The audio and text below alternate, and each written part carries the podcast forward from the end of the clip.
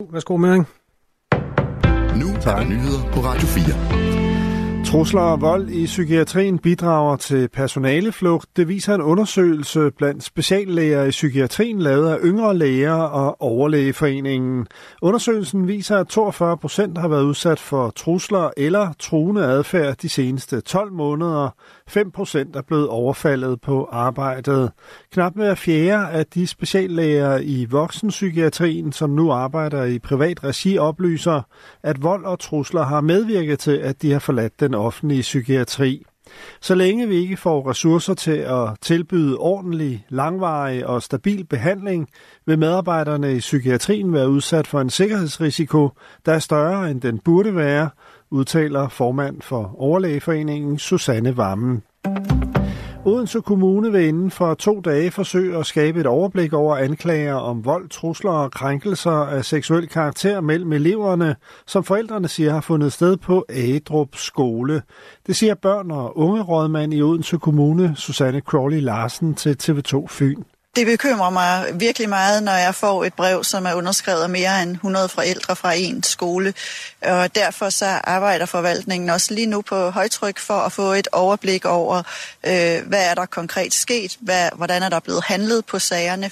Forældrene skriver, at Adrup Skole Nordøst for Odense har været en tryg skole tidligere, men normalen har flyttet sig markant, skriver de ifølge TV2. En af de forældre fra Adrup Skole, der har sagt fra, er entreprenøren David Kieler, hvis søn går i 8. klasse på skolen. Det kan ikke være rigtigt, at det er vores kæreste eje, vi sender ind her, og det er med den tro på, at, at de kommer ind til trygge rammer siger han til TV2 Fyn. For et år siden blev sønnen troet med kniv af en jævnaldrende elev på skolen. Den sag endte med en advarsel til eleven med kniven. Jeg kan jo ikke forstå, at min søn kan møde en dagen efter skole og møde den samme, som har haft en kniv med.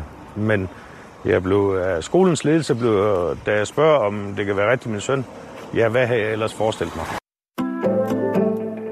Gamle affaldsdepoter fra det tidligere stålvalseværk i Frederiksværk udleder PFAS-stoffer og miljøskadelige fenoler. Det viser en rapport udarbejdet af Region Hovedstaden ifølge politikken. Konklusionen er, at det sandsynligvis udgør en risiko for Roskilde Fjord, skriver avisen. Man har i forbindelse med udarbejdelsen af rapporten lavet 54 boringer for at finde ud af, om der har været forurening. I større eller mindre grad var det tilfældet ved størstedelen af boringerne. Forureningen er resultatet af, at stålværket i flere årtier fik lov til at dumpe affald, som kom fra oparbejdningen af stål. Affaldet indeholdt både tungmetaller og andre former for forurening. Man har blandt andet målt et niveau af det sundhedsskadelige PFOS i koncentrationer op til 3.769 gange miljøkvalitetskravet for vandet i fjorden, skriver politikken. USA er kommet med et forslag til en resolution i FN's Sikkerhedsråd, der opfordrer til en midlertidig våbenhvile i krigen mellem Israel og Hamas, og som modsætter sig en stor landoffensiv i Rafah i det sydlige Gaza. Det viser teksten til resolutionen, skriver Reuters. Forslaget skal fastlægge, at under de nuværende omstændigheder vil en stor landoffensiv ind i Rafah resultere i yderligere skade mod civile. Israel har planer om at storme Rafah, hvor mere end 1 million af de 2,3 millioner palæstinensere i Gaza har søgt tilflugt. Det har ført til international bekymring for, at en sådan offensiv vil forværre den humanitære situation i Gaza.